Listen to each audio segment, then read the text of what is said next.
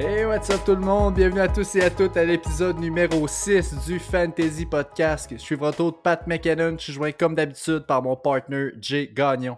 Avant de commencer, sachez qu'on nous trouve sur Apple Podcast, sur Spotify et sur Google Podcast. Alors, peu importe où vous êtes, on est là aussi et ça nous fait plaisir de vous y retrouver. Jay, comment ça va? Ça va très bien, Pat. En toujours autant fébrile d'être derrière mon micro. C'est super le fun. On sent podcast après podcast qu'on release, que la communauté derrière nous. on reçoit des emails, ça partage, c'est le fun.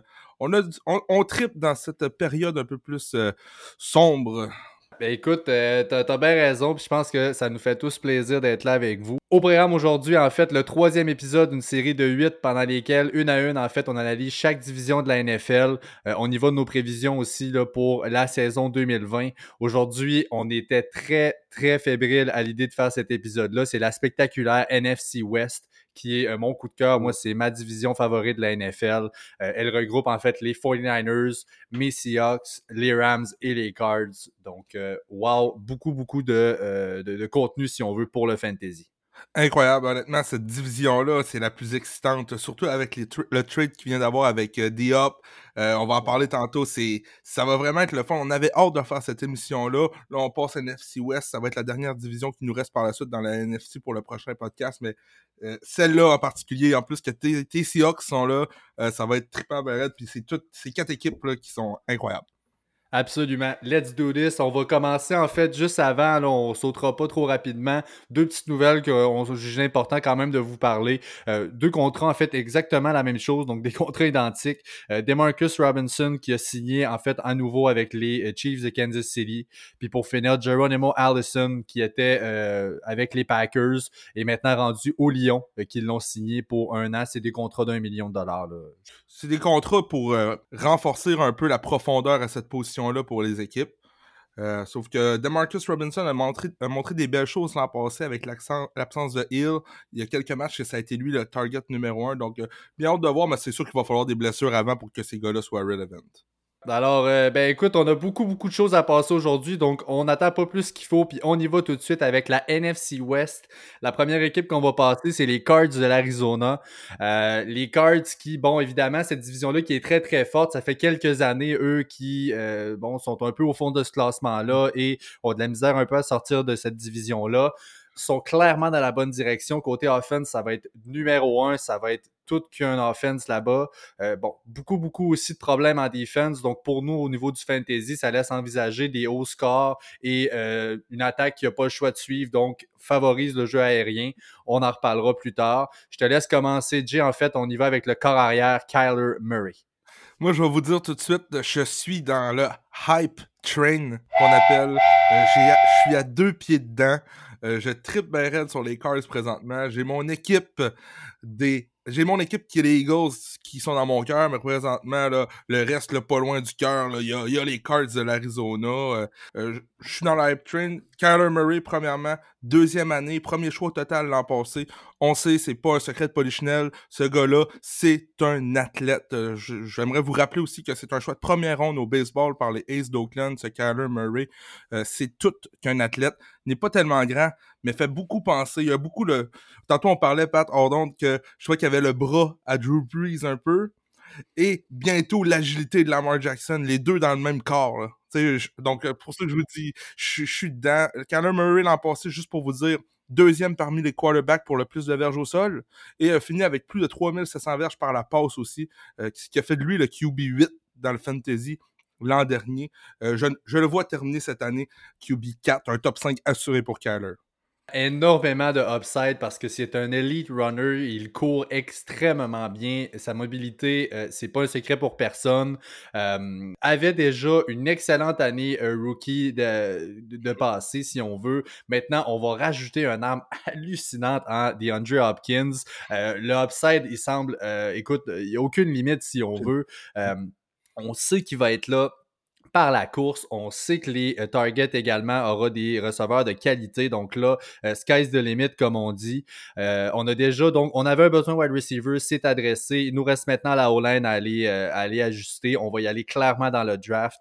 Si on est capable d'avoir Worth, sinon Jedrick Wills, je pense qu'il y a beaucoup, beaucoup de, de, grosses performances, si on veut, côté fantasy, qui vont sortir de là de l'offense des Cards parce que, wow, honnêtement, c'est de toute beauté. On continue avec le running back Kenyon Drake, en fait. Kenyon Drake qui été pris pendant longtemps avec les Dolphins à Miami, n'était pas utilisé pour mettre en valeur ses habilités, clairement. aussitôt qu'il a été échangé en Arizona, ça a été instantané. Il a volé le rôle à David Johnson, qui est maintenant parti. Euh, c'est devenu, à ce moment-là, c'était instantané, un running back 2 dans le fantasy, une excellente option. Euh, si quelqu'un avait pu prédire un peu son départ, ben, ça en est clairement réjoui d'avoir été cherché. Euh, écoute, il a, il a quand même en moyenne fait un 20 points le côté fantasy.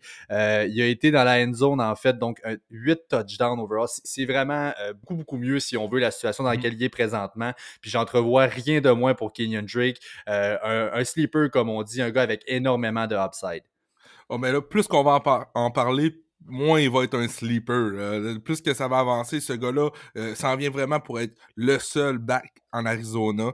Euh, comme tu as bien mentionné, j'ai rajouté une statistique. Il n'a pas franchi la barre des 40 verges au sol avec Miami avant son échange. Par la suite, trois matchs en haut de 100 verges au sol avec l'Arizona. 8, touchés, comme tu l'as dit. Euh, c'est Man in Town. On va ajouter à ça un gros line en première ronde. Ça va être bon pour Kyler, ça va être bon aussi pour Kenyon Drake. Donc, euh, c'est vraiment quelque chose. Je suis toujours dans le hype train. Euh, ben voilà, et là, on arrive, et là, déjà, deux gars qu'on vient de parler avec le, tout le upside du monde, et une des premières raisons pourquoi ces gars-là ont maintenant un upside de la sorte, c'est parce que le premier receveur là-bas, DeAndre Hopkins, euh, qui a été obtenu, on se débarrasse non seulement de David Johnson, on se disait tout le temps, ben là, si on se débarrasse de ce gars-là, va falloir que. on va devoir quand même payer une partie de son salaire. Personne ne voudra payer autant pour ce gars-là. Même pas. On n'a pas une scène à payer. Il est parti non seulement lui, mais son contrat au complet. Euh, c'est complètement débile. On obtient en. En tout cas, je ne m'éternise pas sur le trade. DeAndre Hopkins est rendu là. C'est un un locked-in top 5 receveur dans la NFL, clair et net. Euh, je veux dire, je vois pas vraiment un, un, decrease, si on veut, une diminution de sa qualité en tant qu'option. Euh, juste une chose que je vais mentionner avant de te redonner la parole, mon, euh, mon Jay, c'est parce qu'il y a, 7 touchdowns en fait l'année passée, puis c'est son, son plus bas total de touchdowns depuis 2016. Donc moi, je vois, il y a toujours un 9-10 touchdowns de sa part. il y a trop de, de capacité, si on veut, pour le big play. Moi, je pense que ça va remonter un petit peu. Donc, oui, on peut peut-être entrevoir que les, les targets à Kyler ne sont pas encore de la qualité de ceux à Deshaun Watson, ce que c'était. Mais je pense qu'avec les touchdowns qu'il va récupérer, puis il y a en masse de place dans cette offense-là pour qu'il performe encore une fois le top 5 receiver. Je passerai pas par quatre chemins. J'ai classé DeAndre Hopkins deuxième wide receiver l'an prochain pour le fantasy. Euh, je ne vois que du bon. Euh, je t'ai posé tout de suite la question quand c'est arrivé. Euh, trouves-tu qu'il a amélioré sa situation ou non? Vite de même, là, on s'est juste d'arriver les deux, on était comme bah pas mal ça ressemble pas mal au même. Ou, moi j'ai par la suite j'ai été analyser un peu sa situation. Puis avec le jeune Kyler Murray qui ne fait que progresser, avec l'ajout de Kenyon Drake, d'Andre Hopkins qui est nettement le receveur numéro un dans cette équipe-là. On parle de Christian Kirk, de Larry Fitzgerald contre des deuxième et troisième. C'est pas non plus un wow absolu. Je suis sûr que la majorité de nos euh, de, ceux qui nous écoutent, Christian Kirk, Larry Fitzgerald était plus connu, mais Christian Kirk, c'est un petit peu moins connu. DeAndre Hopkins va clairement être le numéro un, va clairement être visé euh, plus que tout le monde. Euh, c'est pour ça que déjà là, je, dis, c'est sûr qu'il va, il va, il va au moins avoir le genre de saison de l'année passée. En plus de ça, ils n'ont même pas de Titan encore l'Arizona. C'est Max Williams qui est aucunement fantasy relevant. Tout est là pour Kenyon, puis Diop, puis les autres vont faire le point. Ils vont quand même être le fun à repêcher, mais les primary targets, ça va être Diop puis Kenyon Drake, puis j'ai vraiment hâte de voir. comme je te dis, là, je, suis hype Je suis dans le hype train. Non, c'est puis t'as toutes les raisons du monde de l'être parce qu'effectivement, c'est la euh, deuxième année en plus sous Kingsbury. Je veux dire, on peut seulement improve. Euh, tous les gars qui étaient déjà là, qui vont venir si on veut, ben, sont déjà familiers avec ce système-là. Euh, j'ai hâte de voir, honnêtement, cette division-là est tellement dure à choisir puis à, à, voir parce que là, cette équipe-là qui était d'habitude, on, on, faisait un classement dans la division puis on disait bon, ben 4, ce sera les, les Cards next c'est plus ça. C'est encore, c'est rendu vraiment difficile. Je pense qu'ils ont remonté la pente tranquillement. L'expérience Josh Rosen n'a pas porté fruit. Et euh, je pense que oh. Kyler Murray fait oublier à 100% ce qu'on a gaspillé là, sur euh, Josh Rosen. On continue maintenant avec les Rams. Ont perdu, on sait. Todd Gurley, en fait, commençons avec ça. Euh, là, on se demandait un peu comment, bon, qu'est-ce qui va en découler là-bas, qu'est-ce qui va rester, qu'est-ce que deviendra cette attaque-là? pas une grosse année, si on veut, en 2019. Ça n'a pas été super, pas à la hauteur de ce qu'on espérait là-bas. Et euh, ben, voyons voir en fait ce qu'on entrevoit. Commençons tout de suite. je te laisse aller avec Jared Goff, le corps arrière. Moi, j'ai classé euh, Jared Goff 17e QB pour euh, l'année 2020. pourquoi si loin? c'est quand même assez loin si je me fie à la moyenne des rankings que j'ai pu observer. C'est parce que je trouve que Jared Goff est l'un des QB les plus frustrants à avoir dans ton équipe fantasy. Non, mais on s'entend là. Le gars va average son 15-17 points au bout de l'année avec une coupe. Dans le fond, si on regarde, toutes ses performances une après l'autre, t'as du 20, du 25, du 22. T'en as 2-3 à la fin de l'année, tu il va te faire 2, 3, 4 points. Fait que tu sais pas Ben, c'est un exact. C'est vrai dans ce sens-là. Puis je veux justement développer avec ça, c'est le fait que ce gars-là est euh, ce qu'on appelle un match-up dependent. Mhm. C'est-à-dire qu'on l'a vu l'année passée, puis je regardais en se préparant pour l'épisode des statistiques. Écoute, contre des défensives qui ont de la misère, ça a vraiment été facile. Il a fait beaucoup de points.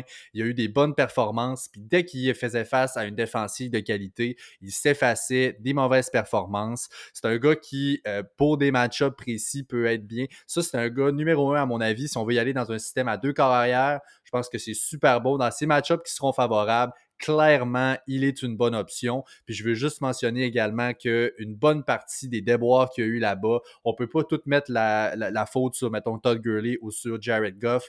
La offensive line des Rams l'année passée était vraiment une poubelle, c'était pas bon, mais pas du tout.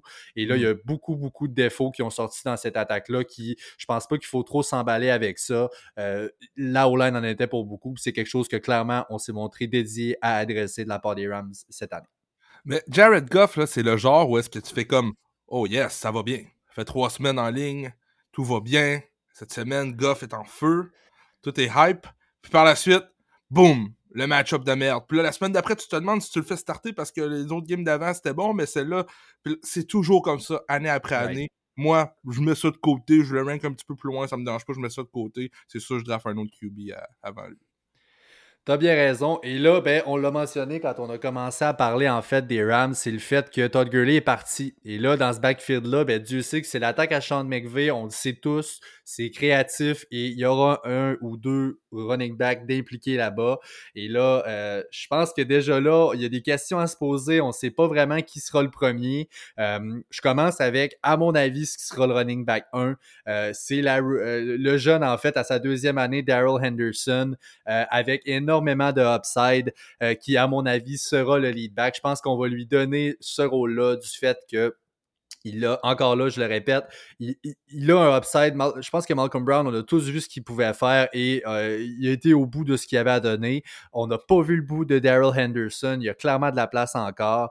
Euh, avec, euh, bon, je m'attends également à ce que les Rams ajoutent peut-être un autre running back à leur corps de, running back avec le dead cap qu'a créé Todd Gurley avec son départ. On a un trou là-bas, puis euh, je pense qu'on va rajouter quelqu'un, mais euh, je ne pense pas que cette personne-là pourra s'établir puis aller au-delà de Henderson. Pas du tout. C'est vraiment lui, à mon avis, qui aura le backfield. Avec, avec Sean McVay, on, on, peut même pas savoir une semaine à l'avance qu'est-ce qui va nous, nous préparer pour la semaine qui vient dans la NFL. Donc, c'est déjà difficile de déterminer qui sera le running back 1. Honnêtement, je suis d'accord avec toi côté upside. Je crois que Daryl Anderson a plus d'upside que Malcolm Brown. Cependant, je crois que week numéro 1, ce sera Malcolm Brown qui va commencer l'année. L'an passé, euh, McVeigh a démontré un peu plus de favoritisme envers Brown quand Gurley était blessé. Ça reste que c'était l'an dernier. Anderson est plus jeune, Malcolm Brown a plus d'expérience. Il y a deux façons de voir ça. J'aimerais juste mentionner parce que si jamais c'est ça qui arrive, on va l'avoir dit aujourd'hui. Il y a aussi John Kelly qui a été drafté en 2018, qui est présent, qui est dans le depth chart, qui pourrait peut-être brouiller les cartes au camp d'entraînement. Euh, tu parlais d'un repêchage, ben lui, il est déjà là. Donc, euh, j'ai hâte de voir. je, sais que John Kelly, c'est quelqu'un d'assez explosif, là, donc euh, j'ai hâte de voir qu'est-ce que ça va donner. Mais le running back 1, qui sera clear-cut running back 1 de cette attaque-là, sera fantasy relevant à quelque part, c'est sûr. Donc ça, c'est un excellent sleeper. ça, c'est bon de le mentionner. Effectivement, moi, je pense que l'année passée, euh, pour, pour finir avec Daryl Henderson, parce que je vois clairement, tu penses que week 1, ce sera Malcolm Brown. Moi, je le tiens, mon bout. Je pense que ça va être Henderson. Je pense que l'année passée, c'est plus circonstanciel. C'est sûr que c'était une, rookie à ce moment-là, Daryl Henderson. Il a préféré, euh, je pense, McVeigh aller avec le running back qui connaissait cette attaque-là, qui pourrait utiliser et que, qui ne ralentirait pas personne d'autre. Alors, je pense que c'est plus pour, à ça qu'on doit attribuer le fait que Malcolm Brown a eu plus de carries l'an passé. Écoute, on verra. Euh, je pense que chacun aura sa chance, du moins si on peut en être certain. Et euh, ben, on verra bien qui pourra s'établir là-bas. Euh, on continue avec les receveurs. Et là, c'est un bon casse-tête, ça, les receveurs des Rams, qui sont qui démontrent tout, on sait, une bonne valeur. On sait qu'ils vont finir là, qu'ils auront leur chance et tout ça. Mais là, les classer un par rapport à l'autre, par exemple, vraiment pas facile. Est-ce que c'est Woods, Cup, euh, Cooks, est-ce que c'est Cup? C'est surtout comme on s'entend, là, c'est Woods et Cup qui sont plus, euh, difficiles à classer. Là. alors, qui est le receveur 1 là-bas? On ne sait pas vraiment. Euh, clairement, les Titans sont de plus en plus établis. Moi, personnellement, à mon avis, le receveur 1 est Robert Woods. C'est ce que je vais dire. En fait, c'est le gars le plus régulier, si on veut. ne, ne présente pas non plus le risque de blessure que Cop peut apporter. Euh, moi, ce que je veux apporter également, c'est de faire attention parce que tu parlais du fait que Jared Goff était tellement irrégulier. Bien, ça s'est ressenti beaucoup dans les stats de ses receveurs. Au début de l'année, en fait, entre la semaine 1 à 9, donc la, première moitié de saison, si on veut, le Cooper Cup a fait en fait 139 euh, fantasy points. Euh, ça a baissé à 85 de semaine 10 à 17. Donc, une énorme diminution, alors que ça a été l'inverse pour Robert Woods, qui a commencé avec 80 points dans la première moitié de l'année et il a fini avec 110 points dans la deuxième moitié. Donc, c'est vraiment, on, a échangé. C'est un peu pour ça que je dis qui est le numéro un. On ne saura jamais vraiment. À mon avis, c'est Woods. Mais je pense que un comme l'autre, comme receveur, par exemple, numéro 2 dans mon équipe, je vais être bien à l'aise pour débuter l'année, ça c'est sûr. J'avais noté la même chose que toi parce qu'il faut, dire à nos auditeurs qu'on sait à propos de qui on va parler et on se prépare chacun de notre côté justement pour arriver avec des points de vue différents. Puis c'est ça qui, est le fun dans notre podcast, c'est qu'on apporte vraiment ce que nous on pense et non les analystes sur le net. Mais moi, je crois que Cooper Cup aura toute qu'une saison. Il va se démarquer en tant que wide receiver numéro un. Je l'ai classé dans mes early rankings, dixième wide receiver. Euh, comme tu as bien dit tantôt, moi j'ai pris le, laps de week 1 à week 7. Cooper Cup était cinquième wide receiver dans la ligue côté fantasy. C'est extraordinaire. Il a, vraiment, bien commencé l'année. C'était vraiment écœurant. Les gens qui l'avaient s'en rappelleront. C'était de toute beauté. C'est ça. Puis suite à ça, il y a comme eu une inversion entre Cup et Woods pour savoir, bah, Cup, on le voit plus, puis là, Woods. Bon, là, je trouve que c'est bon que tu penses que Woods va commencer, puisque c'est comme lui qui a terminé. Euh, moi, je vois plus Cup reprendre où il l'a laissé en début de saison, parce que je crois que le upside de Cup est beaucoup plus élevé que celui de Robert Woods. Euh, Cup est, utile dans le flanc, est utile dans le slot. Il peut aussi être un, euh, très bon deep threat. Donc, euh, Cooper Cup, je l'ai dans ma soupe. C'est sûr que personne ne va le classer wide receiver 10, mais je pense qu'il a le talent. Et s'il reste en santé, tu l'as si bien dit au début, s'il est capable de rester en santé, il va terminer pas loin de là. Et bon, pour finir, il y a Brandon Cooks, en fait. Tout, ce que, euh, je vais, tout ce que je vais mentionner, en fait, euh, parce qu'on l'entend beaucoup, en fait, on cherche clairement à l'échanger de la part des Rams. Brandon Cooks, c'est un gros contrat. Et euh, ce que je veux mentionner, en fait, c'est qu'il va nous coûter, si on le fait avant le 1er juin, 17,8 millions sur le dead cap. Si on fait le trade après le 1er juin, ça descend à 4,8 millions. Donc, c'est une économie de 13 millions si on l'échange après le 1er juin. C'est pourquoi que je pense que ça va attendre un peu. Euh, ce ne sera pas tout de suite qu'on va s'en départir, mais je ne serais vraiment pas surpris si j'apprends passer le 1er juin que pour un choix, peu importe, quelque chose d'un peu bidon, on va aller échanger Brandon Cooks. Si le draft était aujourd'hui, je vous dirais tenez-vous loin de Brandon Cooks. On verra comment les choses vont se développer, mais pour l'instant, tenez-vous loin. Ne draftez pas ce joueur-là. C'est ce qu'il y a à se rappeler là-dedans. Et euh, ben, j'enchaîne en fait, puis je fais le, lien en même temps avec Brandon Cooks parce que je pense qu'on doit le faire lorsqu'on parle du tight end, en fait, Tyler Higby. Euh, bon, l'année passée, c'est Gerald Everett, l'autre tight end, en fait, qui avait commencé l'année comme tight end partant et a clairement perdu son poste euh, au profit, en fait, de Tyler Higby. moi, je pense que c'est une bonne option, en fait, Higby avec un, avec un bon upside. Je le vois tight end 9 personnellement. Mais ce que je dois mentionner, c'est que l'année passée, entre la week 1 à 9, donc encore là, pour la première moitié de l'année, il avait eu seulement 22 targets. Donc, Cooks en avait eu 41. Et à partir du moment où Cooks a commencé à refaire ses commotions, il a été un peu plus effacé. Ben pour la deuxième moitié, euh, il y a eu 62 targets, en fait, Tyler Higby, comparativement à 22 dans la première moitié de l'année. Et là, on voit clairement que les targets qui ont baissé à Cook sont. Euh, ben, c'est une corrélation, si on veut, avec ceux qui augmentent à Higby. Donc, euh, je pense que tant et aussi longtemps que Cook sera là, on limite beaucoup le upside à Higby. Euh, mais dès que j'entends la nouvelle ou je le souhaite honnêtement que Cooks est parti, donc on finit par se débarrasser de son contrat, ben Higby clairement a un bon bump là, dans, mes rankings, en tout cas pour le poste de tight end.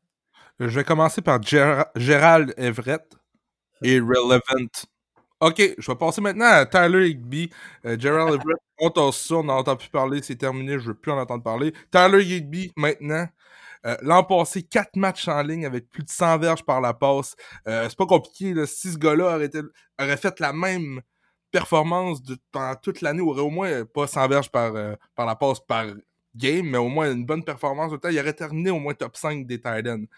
Il était utilisé, le target était là comment Jared Goff va commencer l'année maintenant, c'est difficile à classer.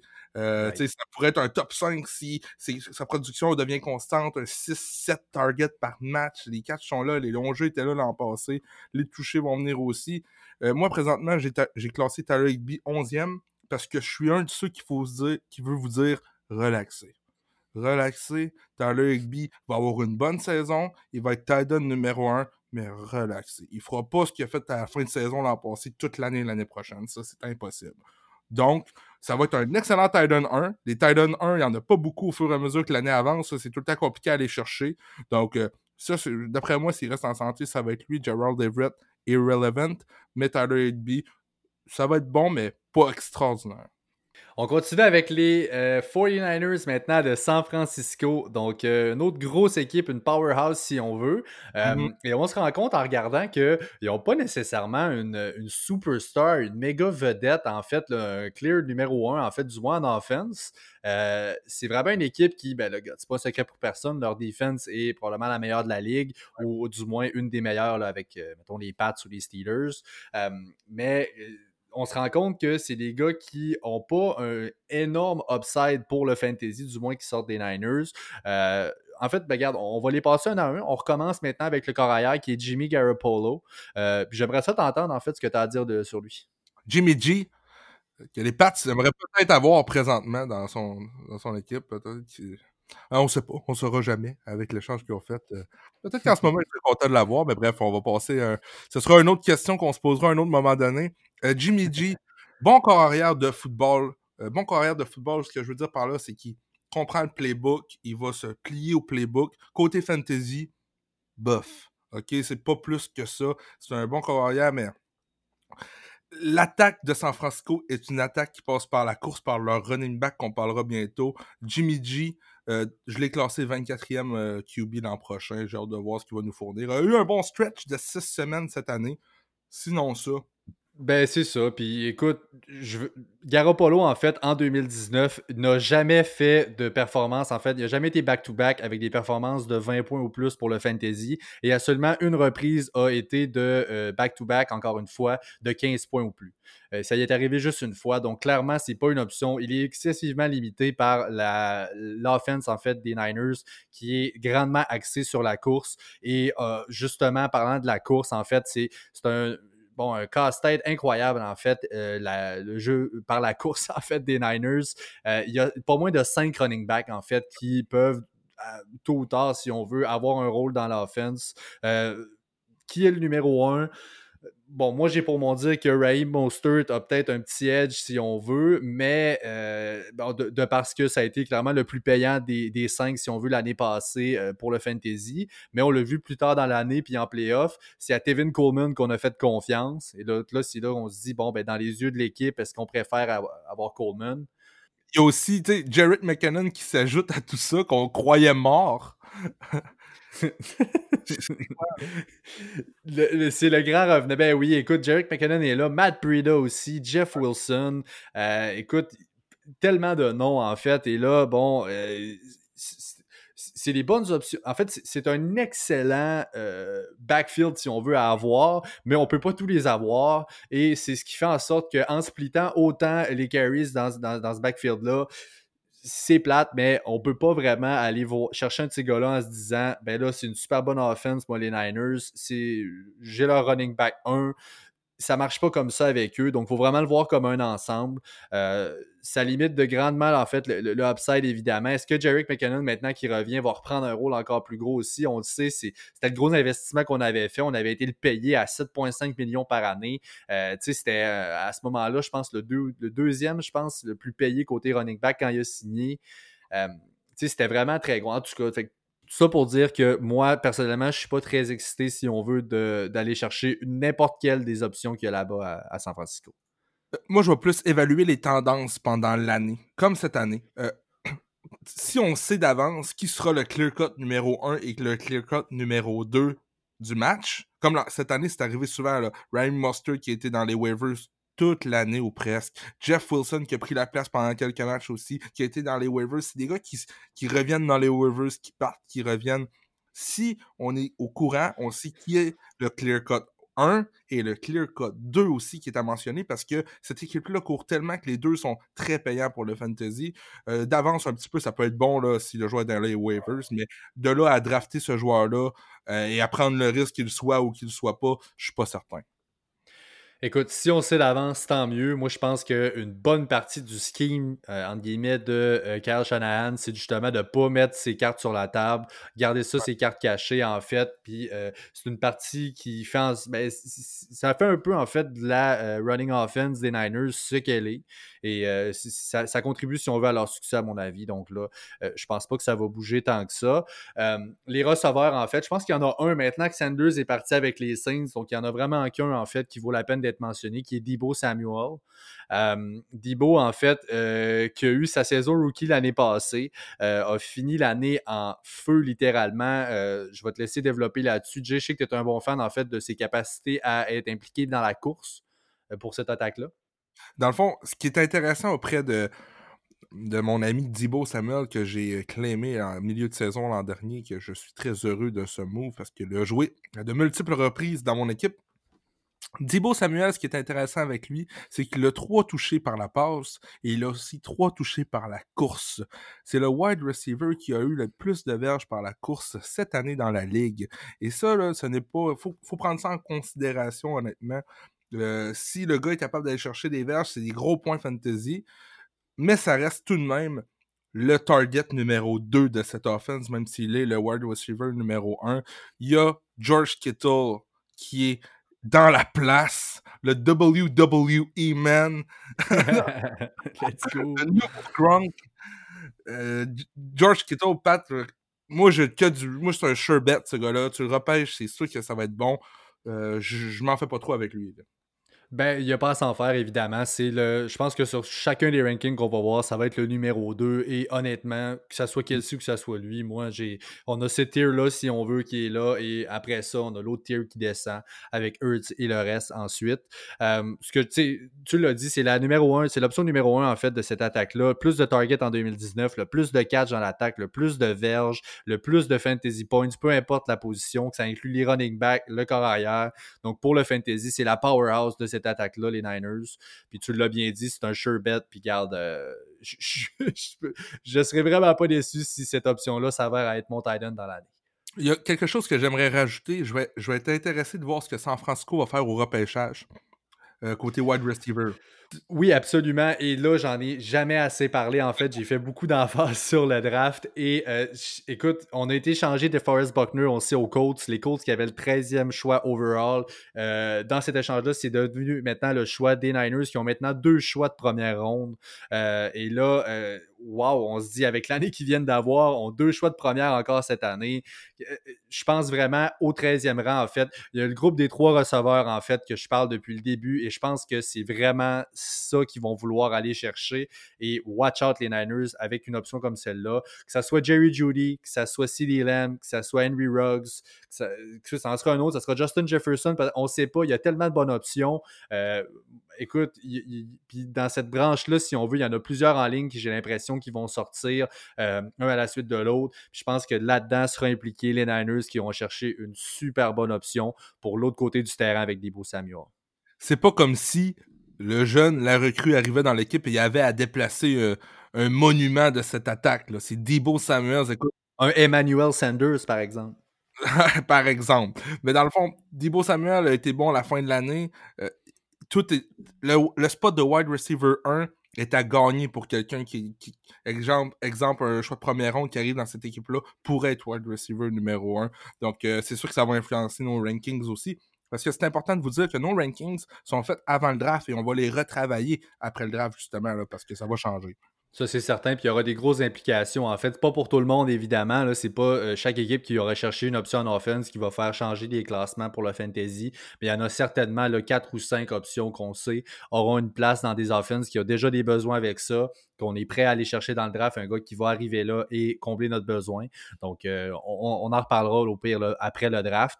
Euh, on termine en fait avec la quatrième équipe de la division. Et là, pour oh. ceux qui nous écoutent un petit peu, euh, c'est un choix, euh, une équipe très sentimentale pour moi qui est mes Seahawks de Seattle. donc, qui sont là, en fait, dans cette division-là qui va être incroyable, je le répète encore cette année. bon, je vais, on va commencer, on va continuer. En fait, on reviendra tantôt pour les classements côté équipe, mais on va repasser des options pour le fantasy. J'aimerais juste mentionner à nos auditeurs que tu n'es pas juste un petit fan des Seahawks. T'es un vrai de vrai. Puis je veux juste vous dire que ça sera peut-être pas facile que Pat mette son côté fan et son côté logique d'un bord ou de l'autre. Ça se peut que des fois, je le remette un petit peu à sa place concernant ce d'amour. Je voulais juste dire ça, OK? Écoute, j'essaie d'être le plus objectif possible, mais c'est sûr que bon, j'ai un bon parti pris, tu le mentionnes. Euh, commençons, ben, parlant de parti pris, euh, mon Russell Wilson adoré, en fait, le corps arrière des euh, Seahawks. écoute, qui est encore là, qui, année après année, en fait, deux des trois dernières années, il a fini dans le top 3 pour les corps arrière dans le fantasy. C'est un gars qui est payant, qui a tellement de, de, de, upside, si on veut, de parce qu'il court, de parce qu'il se promène. On parlait de Kyler tantôt. Même principe avec Russell Wilson. Écoute, on verra ce que Kyler nous donnera, mais on sait déjà ce que Russell est capable de nous donner. Euh, c'est une option qui est très, très safe. Russell qui a joué aussi au baseball, qui a été repêché au baseball comme Kyler. Donc, euh, je voulais juste vous le dire. Donc, oui, moi aussi, j'ai écrit synonyme de constance. C'est exactement ça, en fait. Puis euh, c'est parce qu'on on parle des floors et des upsides. Le floor à Russell Wilson et par exemple celui de Kyler Murray. Euh, quand on peut donner une certaine base qu'on appelle euh, côté running offense, donc côté verge par la course, qui nous donne des points encore plus rapidement pour un corps que des verges par la passe. La façon que le fantasy est fait, c'est ce qui rend ces gars-là tellement payants. Je sais pas si toi, peut-être plus objectif, juste ce que tu en penses de, de Russell Wilson. J'aime tellement ça quand tu me passes la parole comme ça, un peu plus objectif. C'est vrai. Non, non, je fais des blagues. Moi, comme je t'ai dit tantôt, j'ai écrit synonyme de constance. Malgré son, petit, euh, son petit parcours montagne russe, comme tu viens de, mentionner, euh, la majorité des quarterbacks de cette ligue-là ont des parcours montagne russe beaucoup plus intenses que lui. Donc, il faut comparer un peu avec les autres qui sont là. Russell Wilson est synonyme de constance. Allez pas me dire qu'il vieillit, qu'il peut prendre l'âge, il est encore dans son prime, le, Russell. Donc, euh, moi, je le vois QB6, si tout le monde reste en santé. Donc, euh, j'adore euh, l'application de Russell Wilson. Maintenant, place au running back, Chris Carson et Rashad Penny. Is this the time for Rashad Penny? Écoute, Bon, c'est une excellente question. En fait, on sait que l'investissement, si on veut, côté capital au draft, c'est un premier choix, Richard Penny. Donc là, euh, ça, c'est quoi qu'il faut regarder? Les salaires, les choix de, euh, les choix de repêchage, comment c'est géré une équipe de la NFL, en fait, c'est quelque chose qu'on doit regarder pour se dire, bon, ben là, regarde, il y a eu un investissement là-dedans. Et c'est sûr que quand on investit comme ça, on, on, laisse pas ça aller sans avoir donné au moins une bonne chance. Euh, Chris Carson, en fait, qui évidemment a un peu de misère en ce moment du fait que, bon, premièrement, est blessé, on le sait. Euh, euh, n'a pas réussi en fait à finir l'année. On se rappelle en fait l'an passé un peu en panique. Là. On avait une blessure de Carson, Penny aussi qui était out. On a fallu aller rechercher en fait un Marshawn Lynch qui est revenu de la, des boulamites de la retraite pour aller seconder en fait Travis Homer. Là, c'était, euh, on est arrivé en playoff avec un backfield complètement démoli et ça nous a vraiment tiré dans le pied. Euh, maintenant, on, bon, Rashad Penny sera là lui au début de l'année. On ne sait pas pour Chris Carson. Pete Carroll, l'entraîneur en fait, qui mentionne qu'il est en train de haze vraiment, ça va super bien sa réhabilitation et qui sera capable d'être là pour le, week one. Heureusement pour tes Seahawks, on aura le droit, d'après moi, au monstre à deux têtes cette année. Un backfield dominant des Seahawks qui va être Chris Carson et un Rashad Penny. les deux en santé, les deux qui vont être utilisés de certaines façons. Euh, honnêtement, pour les Seahawks, c'est le fun. Côté fantasy, ça sent le casse-tête. Euh, ça sent le casse-tête, ça sent voir qu'est-ce qui va se passer. C'est-tu lui qui va avoir plus de ballons? C'est-tu pas lui? Voyons voir ce qui va se passer, sauf que on sait les Seahawks, tight running backs, des positions extrêmement euh, exploitées. Donc, euh, j'ai vraiment hâte de voir. J'ai classé Chris Carson et Rashad Penny 26 et 29. Tu sais, quand c'est proche comme ça, ça veut dire que je sais pas trop. qui est-ce qui va avoir l'upside? Est-ce que ça va être les deux égales? Donc, euh, ça reste à voir. Hein. Ça reste vraiment à voir, en fait. C'est sûr que euh, là où je parle un peu du upside à Penny, c'est que non seulement, oui, il y a les blessures avec Chris Carson, qui a maintenant un, papier historique, mais il y a aussi les fumbles. Les fumbles ont toujours été un problème pour Chris Carson depuis qu'il est dans la ligue. Et c'est peut-être comme ça, en fait, qu'il va qui va perdre sa place, si on veut, dans l'attaque euh, des Seahawks. Euh, tu sais, Chris Carson, en fait, c'est plate. Il y a eu six fumbles l'année passée. Euh, tu sais, six, c'est énorme. C'est le premier, en fait. C'est le running back qui a plus échappé le ballon. Pete Carroll est très patient, normalement, avec ces affaires-là, mais là, on s'entend, a une autre excellente option dans le backfield. Et là, il ne faut pas exprès. son draft, son investissement, si on veut, dans, dans, une organisation, ça a été Penny. Et là, évidemment, ne laissera pas les années passer avant de donner sa chance à Penny. Donc, attendons de voir pour le backfield des Seahawks. On sait qu'il y aura un énorme volume. On court beaucoup avec les Seahawks. Attendons de voir qui sera capable de s'établir comme l'option numéro 1. Euh, on continue avec les receveurs, en fait, là-bas. Et euh, finalement, on peut parler de deux receveurs, en fait, euh, qui sont des, menaces, si on veut, qui viennent de là. Russell Wilson a tout le talent du monde et a le bras qu'il faut pour alimenter clairement au moins deux wide receivers. On sait que le tight end aura ses targets wow, moi je suis vraiment, vraiment content en fait. Et là, c'est de les départager. Qui est-ce qu'on va y aller avant? Qui est-ce? Est-ce que c'est Lockett? Est-ce que c'est Metcalf? Euh, j'aimerais ça t'entendre là-dessus. Je parlais de Hype Train tantôt, puis je parlais dans l'épisode précédent de, feeling. Moi, je suis un gars de feeling. Euh, cette année, je vais pour une bold prediction déjà là. Euh, je trouve que DK Metcalf a le upside pour devenir fantasy relevant beaucoup plus que Tyler Lockett. je m'explique. Je ne crois pas qu'il va finir avec autant de réceptions, autant de targets que euh, Tyler Lockett. Sauf que DK Metcalf, il sent le touchdown. Il a la shape d'un gars dans le red zone. Il va être là, il va être présent dans le red zone. Et c'est pour ça que je donne un, léger upside sur Tyler Lockett. Maintenant, DK Metcalf, je l'ai classé 17e wide receiver. Tyler Lockett, 22e. Donc, ça reste presque la même chose, sauf que je vois DK step up sa game puis être très, très, très efficace dans le red zone. C'est certain, puis avec la shape que ce gars-là, je veux dire, on, l'a vu au college. Puis euh, écoute, on, se rappelle en fait, lui joue au college. À gauche, il y avait lui en fait, et à droite, il y avait euh, AJ Brown en fait, qui est maintenant avec les Titans. Et imaginez une défense au college, avoir ces deux mastodontes qui arrivent, ça devait être hallucinant. Euh, ce que je veux dire aussi, écoute, Lockett, on, on, dit, bon, Metcalf est arrivé, régression de la part de Lockett. C'est ce qu'on disait du moins, même pour cette année avec la saison rookie. Et là, je veux juste vous garder en tête que l'année passée, en fait, pour Tyler Lockett, ça a été sa meilleure saison en carrière pour les réceptions, les targets et les verges par la passe. Donc là, il n'y a pas vraiment eu de régression. Je pense qu'il y a assez de place là-bas parce qu'il y a clairement deux options. On ne parlera même pas des autres après. C'est Lockett et c'est Metcalf. Sauf que avait un, gars qui s'appelait Doug Baldwin avant ça dans, dans les parages. Donc euh, là, c'est celui qui est parti. Puis Tyler Lockett avait la même, le même physique, un peu la même génétique que Doug Baldwin. Ils l'ont utilisé. Là. Ben, c'est sûr, en fait. Puis là, tu sais, quand même, 8 touchdowns de l'année passée euh, pour Tyler Lockett. On avait eu 10 la saison d'avant, là où Baldwin était encore là. Donc, tu sais, ça a toujours été un peu une deep threat. Puis il a toujours été bien utilisé dans l'offense des Seahawks. Euh, tu sais, je viens de parler, en fait, des 8 touchdowns de Lockett l'an passé. Il y en a eu 7 pour Metcalf. Euh, écoute, on, s'entend que euh, c'est pas mal du pareil au même. C'est des gars qui ont des chiffres différentes, mais utilisés quand même dans des façons similaires. Euh, on verra en fait euh, ce qui va se passer. Et là, on a été chercher en fait, on a parlé d'à quel point la position de Titan est, est, vraiment là, utilisée de la part des, exploitée si on veut, de la part des Seahawks c'est euh, maintenant Greg Wilson, en fait, qu'on a signé. Euh, bon, je n'étais pas certain. C'est sûr que je comprends que les blessures s'accumulent pour Will Disley, qui, quand il est là, est une super option. Mais là, énormément de blessures à son actif. Il y a Jacob Hollister, qu'on a vu l'an passé, un rôle accru quand justement les blessures sont arrivées euh, pour les Titans des Seahawks bon, probablement qu'on n'a pas tant aimé ce qu'on a vu de, cette, de, ça, parce que du moins, si c'est pas ça, je comprends pas ce qu'on peut expliquer par l'acquisition de Greg Olson. mais maintenant qu'il est là, il est encore capable, clairement. On l'a vu l'an passé, Greg Olson. Des bons routes, il, est il, a encore un rôle, puis il peut encore être exploité. Il, y a encore du gaz dans la tank, si on veut, là, de, pour Greg Olson. Ce que j'ai à dire, c'est que le Titan qui sera le numéro un dans cette attaque aura un impact immédiat dans votre équipe fantasy. On, s'entend là-dessus? Oui, en fait, c'est ça qui se passe. Le Titan des Seahawks est vraiment est vraiment exploité. Dans la red zone, en fait, c'est un automatique. Russell Wilson, c'est la première option qu'il va regarder, son tight end.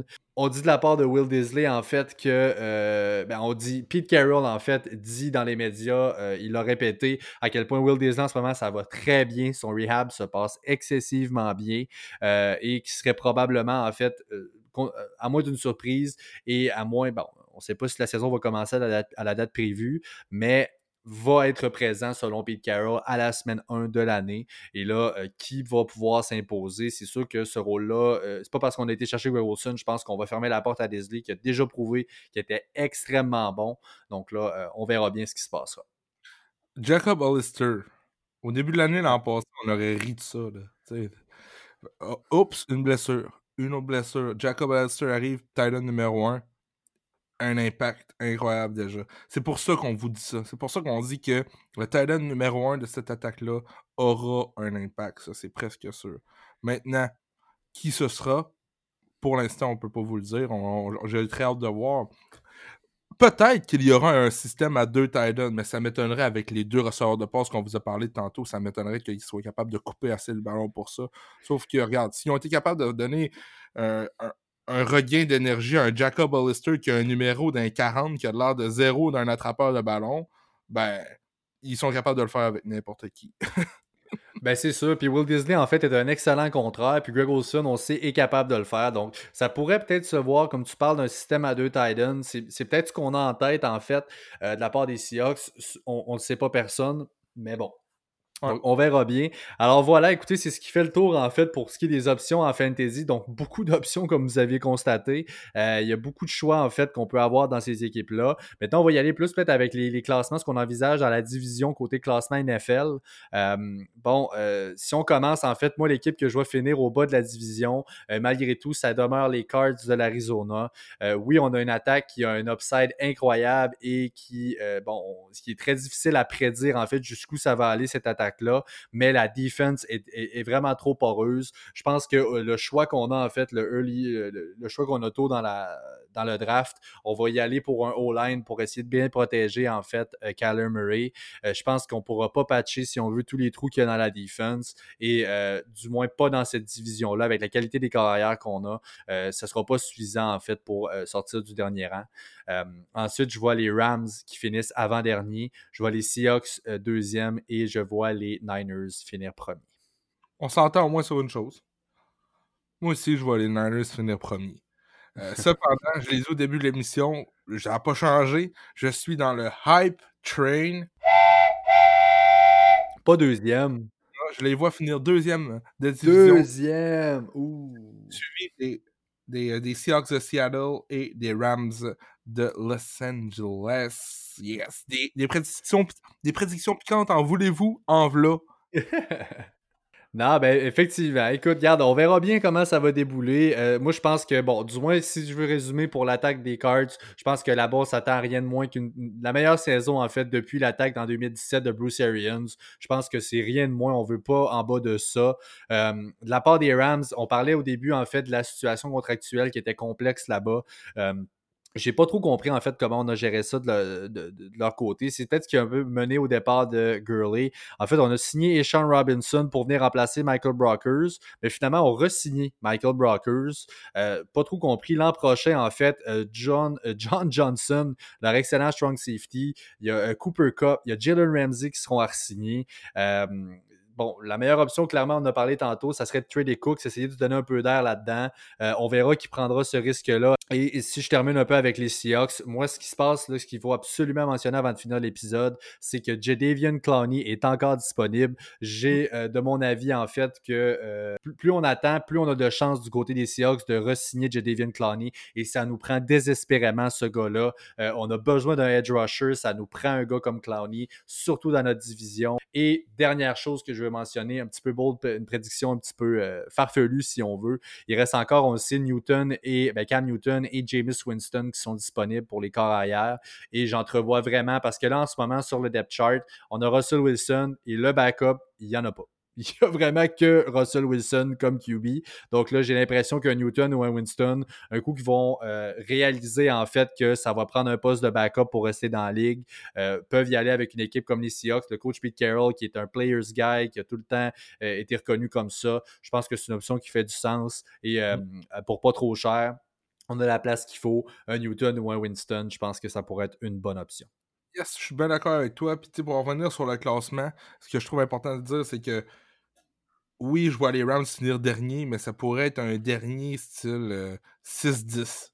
Euh, ouais, avec 6 victoires, 6-7 victoires comme dernière division, ce serait possible. C'est une division extrêmement relevée, extrêmement forte.